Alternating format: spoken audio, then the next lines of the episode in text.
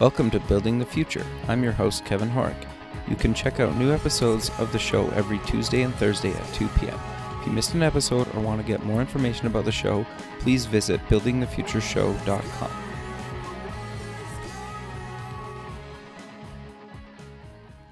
Welcome back to the show. Today we have Michael Williamson, CEO at IO Education. Michael, welcome to the show. Thanks. Good to be here. Yeah, I'm excited. You you guys are doing some really interesting stuff and but maybe kind of before we get into IO education, let's get to know you a little bit better and kind of cover your background. So maybe um, let's start off with where you grew up. Sure. Yeah. So I'm a native uh, Atlantan. So I grew Okay. up around here in Atlanta. Very cool.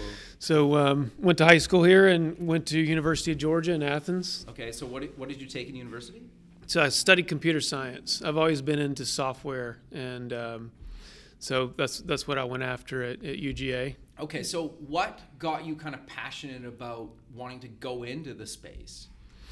So, so I've always been focused. Uh, I've always been passionate about software development. Obviously, that's what I studied, and then we kind of um, fell into a niche in K K through 12 education, where we're we're you know focused on building applications for school districts, and so that's really my the first company that we started. It was a family business that my dad started. Okay. We were focused in education, Okay, so you've been in, exposed to it for a long time then. right?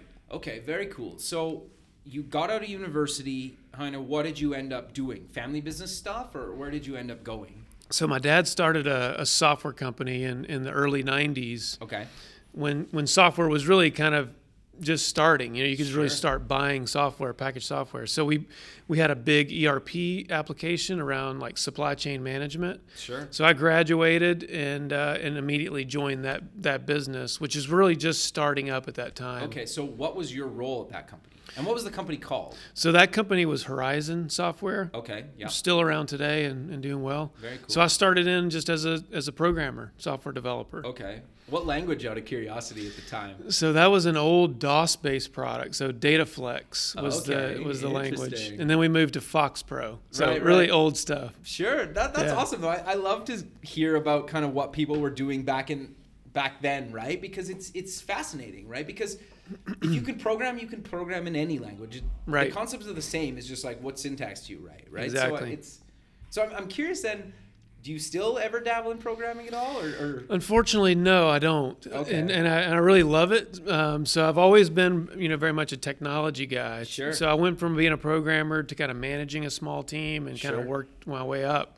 And so I don't actually get to code anymore, but I'm still very much involved on the tech side with our with our business today. Sure, and, and I think it's super important or and helpful that you understand kind of how to code, even if you're not coding. Right. Because and I, I like coming from the design side, I can code my own stuff, and it's super important because when you're designing features or coming up with new ideas, you're like, well, no, that's not buildable. Right, Right. And right. so you can save a lot of time because there's a lot of things where somebody that doesn't understand how to code can come to you and say, I want all these things. And you're like, well, sure, so do I, but Yeah. we can only do three quarters of those or, or whatever that number is, right? Right. And so having kind of a technical coding background, even if you don't code all the time, is still very useful, even if it's languages that aren't used today. Yeah, it definitely helps to, to kind of manage the expectations of what you want the team to do. Sure. I think any SaaS software entrepreneur, kind of the, in my opinion, the two things that would, would are ideal to have is a really good understanding of engineering of how that works, like you said, and then also on the sales side, like understanding how to sell the product, which oftentimes are not. They don't go hand in hand. Sure. So you, either you have one or the other, but it's good to have both. Sure. So you were at Horizon for a long time. Right. So kind of walk me through the process. Like you started there as a programmer. How did you you kind of moved up the chain? Yeah. Kind of talk through talk me through that process because there's a lot of people that I talk to, you know, that are I that basically are, you know, maybe at the tail end of being millennial, maybe into their late 30s, into their 40s now that have been kind of started as a programmer and moved totally out of that. Right, right. So, so I was very fortunate in that I grew up in an entrepreneur house, you know, as a kid. So, you know, I always knew exactly what I wanted to do. I wanted to have my own software company one day. So when I started, I started as a programmer. Uh, and it was again, it was a family business, so I was working for my dad, and Sure. he, he wanted me to get exposure to all that different parts of the business. So, you. you know, I managed the development team for a while. Then I managed customer service. I was in sales. I was Okay. in marketing. I worked in all areas of that business, and it really grew. Like we started at with you know one person, and when I left, we were like 200 people. Wow. So it really scaled, and so I, I was very fortunate that I got to work in every area of that business over about 16 years. Sure. And when I started IO, you know, I, I really had a great understanding of you know what it took to kind of build an organization in all those areas. Sure, and especially being in those, you you can fully almost say like, well, back I was there one day, Yeah. right? So you you understand their problems, why they have them, why they're coming to you. I, I think that's super valuable. Right. So let's cover what exactly is IO education and kind of what made you kind of leave and do your own thing. Yeah, so um, so I was running Horizon as CEO. Again, it was a big, it was a bigger software company, um, and we were acquired in 2008 by a big public company. So I was Okay. I was really running a division of a public company, which was a whole different environment from a startup, you know, entrepreneur. Sure. So I got a great experience there, but I really wanted to go back to building a company really from scratch and really the fun part of a business is that you know zero to 50 employees you know Sure. that you're, you come up with an idea you get a couple people building it and then you kind of try to scale it from there so I, so about five years ago i started that and we were really focused in education around analytics so how Okay. can we how can we provide a way for educators that are teaching students to better use all of this data that they have access to. So that was the original premise of, of what we started. Okay, so dot, walk me through kind of exactly what you're doing by collecting this data and what are you using the data for? Yeah, so, and I, I didn't really appreciate this till we got in, but the job of a teacher is very difficult. Sure. Very challenging. So they've got a lot of different demands on them, but we collect a huge amount of data on students in schools. Okay. You know, I would argue probably more data than any other part of our culture because they're there eight hours a day, 200 days a year. So we're collecting attendance data and discipline data and grades and assignments and all kinds of test quiz scores. Sure. And the challenge is is that bits of that data is tracked across a bunch of different products. So a teacher may use At the school, at the school Okay, level. Okay. So they may use 10 or 15 different apps to collect all this data. So they don't have a really good way to go to one place to visualize all of this data to kind of get a holistic view of that student or their you. group of students. Okay. So we really try to solve that problem. How can we bring all the data together and then visualize it in a way where they'll actually, you know, be able to use it? Okay, so when you say use it, what does that really mean to the actual user? Yeah, so that's a good question. So the the goal is you really want to personalize the instruction for each individual student. So Sure. so every student is every kid is different. You know, they have individual strengths and weaknesses. And if we know what those strengths and weaknesses are, we can take those very specific weaknesses and the teacher can personalize what they do oh, for each individual student. So So they can get a better education, basically. yeah, they can get Okay, a more direct, cool. individualized experience. Sure. That that's very cool. So walk me through the process of trying to pull data from all these systems. That sounds like it could be quite challenging because there's probably different APIs if they Yeah. maybe they don't have any APIs or if they do maybe they're not documented very well Yes, at all. it's a it's a huge challenge, and that's that's really that's really the biggest part of our work is that challenge. So we Sure. spent the first year and a half really building out a data platform that Okay. could extract data out of these different apps and bring it into this common data warehouse. sure. And we do it. We extract a bunch of different ways, from direct API to, you know, we export out Excel files Okay. or CSVs and bring those in. Okay. So a lot of different ways, but that's that's the real first challenge and step. And then the second challenge is educators are really not like analytics people. They're I got you. what they're great at is build, building relationships with students. So they don't want to use Excel and they don't like reports. So Sure. the other challenge was how do we create an engaging UI to uh, w- that they'll actually enjoy using? Sure. So, walk me through the process of building that UI. I'm assuming you did a bunch of testing and research and showing teachers, or, or kind of how did you come up with the proper UI? Yeah, so you know, coming from more of a technical background, I was not a teacher ever. Okay. So what we did, and we were very fortunate that our first school customer was a, a school in Boston, Okay. a national blue ribbon school of excellence, and so this principal there was fantastic. So we we literally flew up there week after week after Really? week for many weeks. And we actually just sat in their meetings and we watched what they did and how they used data. And Okay, they they basically had a board in a room like this and they would put post-it notes and, and magnets and they would move these students around almost like in a tile type structure. Okay. Interesting. And so, um, and they spent a lot of time doing that. So we built our interface based on that experience and really tried to match that, how they were actually doing it.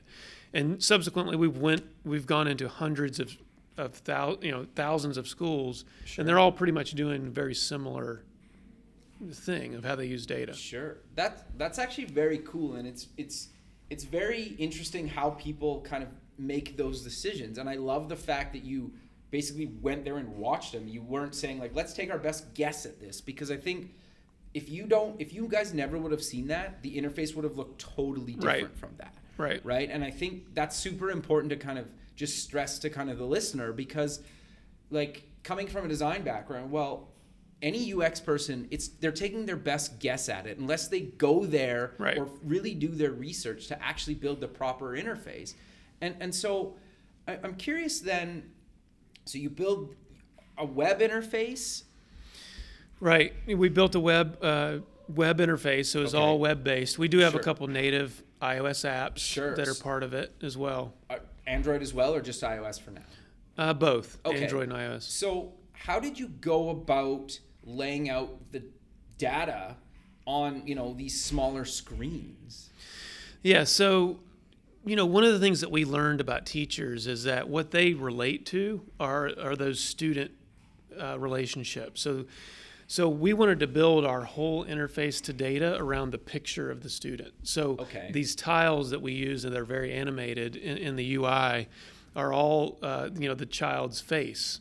Okay. And so we kind of mocked up that that interface. And you know, my advice to anybody is get in front of that user as early as possible in the Sure. process I to mean, that's watch what they do, and then get feedback. And so we iterated through it, you know, through that process. When you get into the mobile devices, obviously our interface on a web app is Sure. different than it is on a phone. Sure. And so, you know, we, you have to kind of scale down the functionality. And so we ask, you know, we ask teachers, if you were to look at this on a native phone app, what information would you want to see? And Okay. and so we we really changed the the what we were delivering on mobile versus web, and not try to just duplicate it. Sure. I, I, I love that because traditionally I, I'm kind of of the mindset that you you should deliver the same experience on both, but in certain cases you can't, and if you do, you make the experience worse. And I think you you guys would fall in that case. And and I love the fact that you went to the user and you said, okay, like what do you need on your phone? What do you need on the desktop? And let's cut features so we can give you a better experience Right. on the actual device that you're using, right? Right. And if you need certain bits of data, you go to the your laptop or where whatever Right. you know. So so that makes a lot of sense. So I'm I'm kind of curious to know. Okay, so you collect this data, you present it. So what what does the teacher really gain from this? Yeah. So so a couple things. Um, you know, first, the first step is that we want to provide the teacher the insights of Okay. that data. So Sure. it should tell the teacher that if you're looking at, okay, I'm, I'm I have hundred students that I interact with every day. Sure. We need to know which one of those students are maybe struggling in reading comprehension. I got you. Which ones are doing really well. So that's kind of the first step. We want to give them that that information. And then the second part of it is data should lead you to take action. You know, so if you just Sure. provide data just for to look at data, it's not really valuable. So we have the ability right from the data experience to create that personalized plan for each student. So we say these 20 students are struggling in reading comprehension.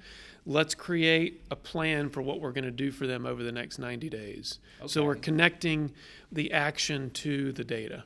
Sure. So now that you have all this data, and I, I guess big data is probably the I, I get big data is kind of just a buzzword because it's just data. There's just mm-hmm. lots of data, so we call it big data. At least how that's how I would put it, right?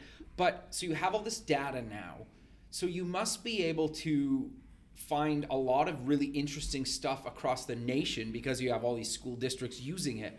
So is there anything that you've gathered from this data that is kind of surprising that you that you never thought you would never thought of really that you learned you're like oh wow that's really quite interesting Yeah, a couple things. I mean, um, we've been very focused at kind of where it really matters in education, and that's in the classroom. So we're providing tools there. But at a macro level, and we, we have a couple million students on our platform Sure. already, so we've got a you know pretty good scale, and you start to learn uh, you know a couple things. You know, what is the profile of students that um, you know are high risk? So we do a lot of work around dropout prevention, for example. okay very So cool if we can predict in seventh and eighth grade which kids are most likely going to drop out, interesting we can intervene now sure and, and make a difference before they get 15 or 16 years old. So there's there's some interesting and there's a lot of research on this, but and we've seen it play out in our in our uh, schools that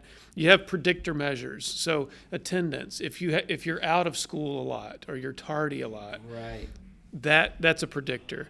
If you're getting in trouble, like detentions or suspensions, sure you know that's a predictor. And of course, if you if you fail a course, and so if you have all three of those, you are at very high risk for dropout. You know, maybe three or four years down the road. i got you If you have one of the three, you know, and, and so we we know that early, and then we can plan interventions in order to to help those kids, you know, get better. sure so when you say plan interventions do you just pop up like an alert to the teacher or how do you kind of notify the user Yeah, so you know we do alerts, or Okay. you know in this reporting process where where they have kind of standard meetings weekly or monthly where they're talking about their students.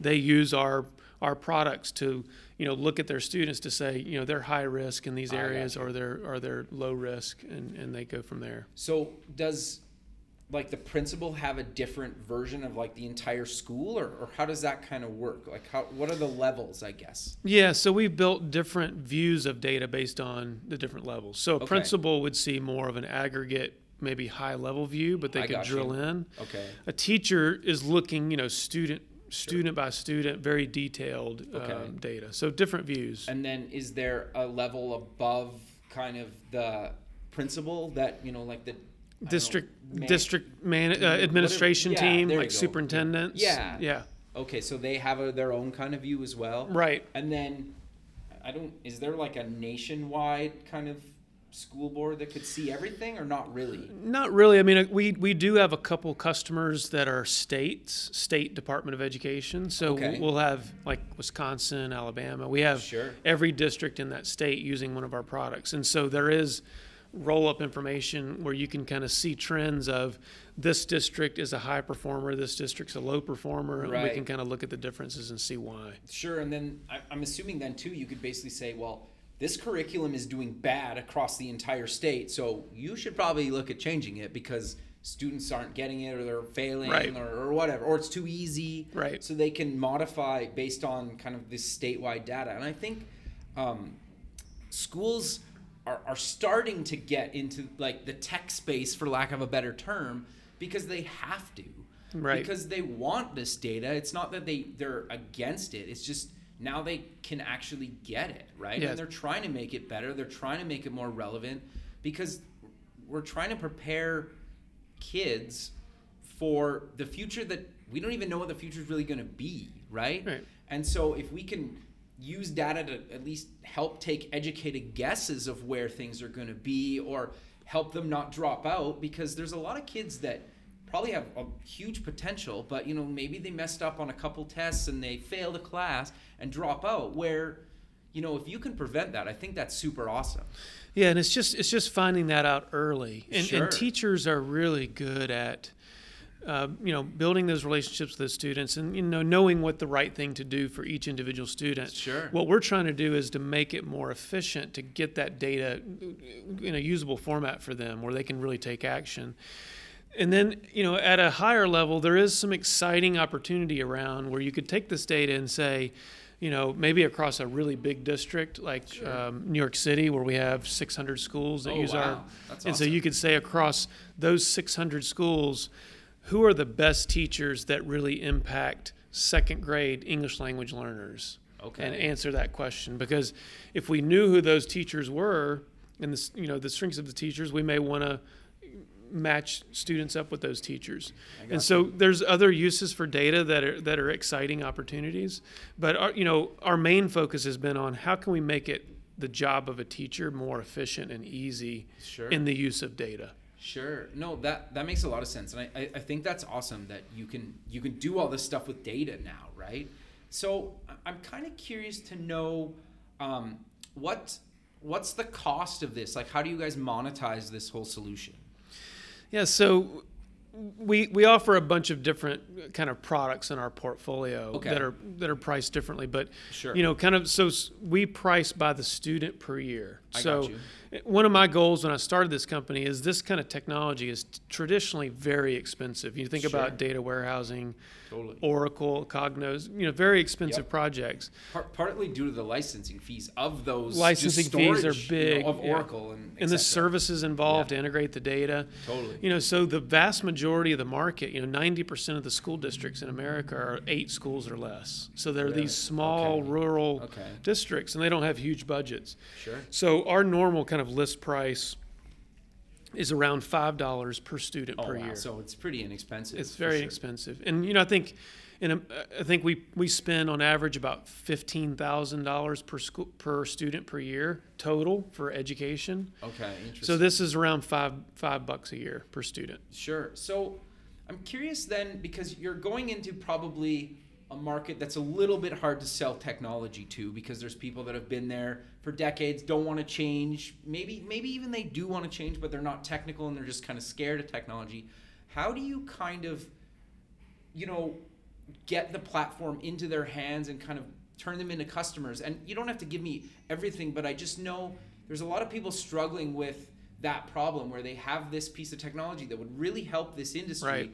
but the people working that are, are traditionally maybe not tech savvy want to be or want to change do you Right. have any tips or advice for that Yeah, so in education, it's tough because it's a long sales cycle. It's all Sure. committee buying, so you have to get multiple people on board. okay and you know it's it's hard to get in so you know i think in general at a high level you want to be able to get your message out there with multiple touch points so you, Okay. you're not just going to cold call someone one time and get them and convert them to a demo you have to combination of email outreach you know to get get them to to say i'll spend 45 minutes with you to see what your product can do to help us i got you and so we spent a lot of time on that, on the messaging to, to get them to really just spend 45 minutes with us. And then once we can do that, then, you know, we've spent a lot of time on really, you know, showing the value of what we do, whether Sure. it's dollars saved or efficiencies gained, or, you know, IO, our, our name is all about improving outcomes. So we have uh, data around if you use this product, ideally your students are going to have better outcomes, whether that be graduation rate or a better attendance or better test scores. sure So we've got a lot of data around that. So, do they get more money from the state the better their general student population does? In some states, in some cases. So, Okay. for example, like funding in California Okay. is directly tied. A part of, part of their funding is to, uh, tied to attendance. I got you. So if they if kids are attending every day, they get more funding. I so attendance interventions is is a big deal there. sure, and if you can save them, or well, I guess in your case, you're not really saving. You're saving. You're getting them more money by making sure that their students are showing up and and, and Right. other things. That makes Right. a lot of sense. Okay, very cool. Right. So I'm kind of curious. Do you guys usually do kind of trade shows or how do you kind of okay i get you market and you multiple touch points but where do you do that i mean you mentioned email but do you guys go to trade shows do you do kind of other things on and offline like what do you do in Yeah, we do we do trade some trade shows. There's Okay. a lot of trade shows in education, every Sure. state and national. So we do some of those, and some of them are very good. okay Um, we've found that uh, there's some trade shows where you get you can book meetings with attendees, and, and there's a set number of them where gotcha. we can really spend more time to tell our story. Those are very effective for us. Okay. Um, so we do that. We also do other events, like we do a big national expo where we'll bring in our customers as well as prospects. We'll do sessions, and um, so that that works really well. And then you know we also do webinars. Like we'll Okay. promote. We're going to do a 45 minute session on a, a particular topic. Try to get leads that way. I got you. So we, we do a, a lot of different different things. So, when you're looking for who to reach out to at these schools or districts or, or whatnot, are, are do you find a lot of those people are on you know social media or LinkedIn, or do you have to kind of use other channels to figure out who to contact at, at the different you know places? It, social media is growing in education. Okay. Um, more so at the classroom teacher level, which is typically not our buyer Sure. than, than the higher level administrators, but it, it's it is becoming more useful. The good thing about education is all of it's public information. So we have a really good database of every school, every school district, who are the top five administrators, what their name, email, ad, uh, phone number is. So we have pretty good data contact database Sure. um, for, Okay. for the market. Interesting, because I was going to ask you for tips on that because people struggle with that all the time, right? Right. In these industries where the people aren't really online, like they don't have LinkedIn profiles, and yeah, like Right. you said, maybe the teacher has a classroom Twitter account, but you're not selling to them, Right. Well, you are, but they're not the decision maker, Right. Right? Yeah. Yeah. Okay. Very cool. So I'm kind of curious to know where do you see the company really going because you're collecting all this data and it sounds like you could add almost like an infinite amount of features based on this data. So where do you kind of see the future? So it's it's a really exciting time in education where the the, the, the market and the and educators are moving to how can we be more personalized in our approach to, to educating each individual student. Sure. Um, and so the demand for for these data tools and data management platforms is is gaining a lot of momentum. You know, school districts today don't have really robust tools that do what we do and, and to take all this data together. So we think there's a, a lot of growth in just um, taking our existing platform and, and getting it out to as many districts as we can. Sure. And then the other area that we're focused on is what are some you know strategic products that that we can complement our data platform that collects data. So Sure. we're adding an assessment platform where we can provide our own tests. We've got a really nice gradebook a- application that Okay. um, teachers use. So um, so there's a lot of uh, great exciting opportunity with just how the market is is changing. Sure. Are, are you have you thought about doing anything for parents of these students? Yeah, so a big part of our uh, of our app is parent access. Okay. So not only do we, we want to give educators access to this data, but ideally the parent and students. Sure. So we have a product um, that you know we get heavy usage, like five million logins a month. Wow. Where parents and students go online to you know submit homework or view their grades, view their test scores, and, and have access to that data. Sure. So, what does the parent see compared to the student? I guess like they could, they both probably see grades, but there's got to be more for the parent than the student. Well, and that really depends on the school. So the Okay. school the school can kind of uh, configure the the the application to set to say, out of these 50 data points, I want to share these 10 with my with our parents. Okay. So they can kind of pick and choose that. The students have a little more functionality because they're submitting assignments. Sure. They're doing Okay, their homework. Um, and and so, you know, it's a little bit more. But but at the end of the day, the teachers and the school administrators have control of what what they want the parent to have access you. to. No, that's that's very cool. So I'm curious because like that's something I would love. Like my daughter's a year and a half, so she's not going to school for a number of years, but like that part really appeals to me that I could see, oh, like she's struggling in reading or, or whatever Right, it is, right? right. And I could deal with it now or the second I get notified than waiting a year or 2 years where she falls really far behind, right? That's right. And so I think having that access because data doesn't lie, right? Right. And so it doesn't really matter my opinion if I think, well, no, she's reading fine. But if like clearly she's not, Right. right? Like I can catch that right away, and I think that's super important. And so, just for for people out there, I, I'm curious to know kind of what other kinds of things can you provide parents that you know probably they aren't even thinking about that you know data could really help them yeah so just a personal story when Sure. i first started this company uh, this was very influential in what we built. My own Okay. daughter was in kindergarten, so Okay. um, we were new to, to schools, Sure. and uh, the the life of a student from kindergarten to third, fourth grade when they're learning how to read is really Sure. the most critical part of their of their life. So sure you know, we went to a, our first parent teacher conference or second one with our team, and we had a fantastic teacher, and she said, you know, Haley's really struggling in these reading concepts, and here's what we want you to do at home. So she gave me a list. She gave us a list of, you know, go buy these games, go these books, do this at home. Sure. So we had a we had a page of those things, and then she said, "Here's what we're going to do at school." She's going to go to a specialist once a week, and here are the things we're going to do. Sure. But basically, we had a plan, a written plan, as an outcome of that conversation. Okay, And of course, we went out and did all of that, and then we went back at the end of the year and said, and she said, Haley has completely uh, turned this turned the situation around, and now she's an accelerated reading program. So, what really struck with me is that if we can identify those things early, Sure. and we give involve the parent and and come up with that written plan and execute that plan great things are going to happen for students sure that's awesome and so as a parent if you can have that information of course you're going to go out and do all of that Sure. uh, right away so that's really what's important is that you know teachers really know what these things as long as they know like what what areas they're struggling they can come up with what the plan is involve the parent and great things are going to happen Sure, no, that makes a lot of sense. And I, I think that's super useful, right? And I think it's only like as you collect more and more data, the results and like the outcomes are only going to get better, right right? And there's probably things that like once you collect another year of data, you're like, oh, this whole new kind of thing opens up. And you're like, now we can really build this new feature. And you might not even be thinking about that feature Right. right now.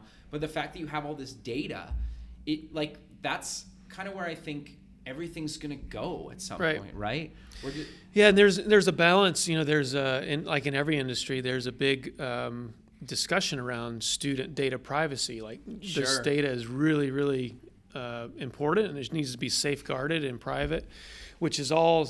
You know, we focus a lot of time on that. Sure. But this data used properly can do incredibly amounts of good things for students and Sure. good work. So that's what we're trying to allow educators to, to be able to better use this data, better have access to it, uh, because we know they're going to do great things with it. Sure, and you can anonymize the, the person and whatnot. You, you Right. almost don't care about the student's name or Right. You might like you might I guess maybe potentially like parts of the city they live in just so you can compare them or or whatnot. But the actual like physical person doesn't really matter.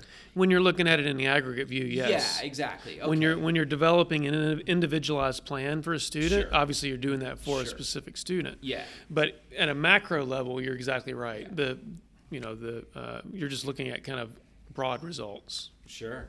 But Michael, we're kind of coming to the end of this. So I'm, I'm kind of curious. Let's kind of wrap up the show with kind of promoting where people can find you guys online and any other kind of social media stuff that you want to mention. Yeah, so we're we're easy to find. We're just at ioeducation.com, uh, Twitter at ioeducation, LinkedIn. Um, so we're in all those channels and uh, a ton of information about all the different things that we do out, out there. Perfect. Well, Michael, again, thanks again for doing this. I really appreciate it. I look forward to kind of seeing where you guys take this in the future. And, uh, you know, thanks again for being on the show. Yeah, thanks for having me. Perfect.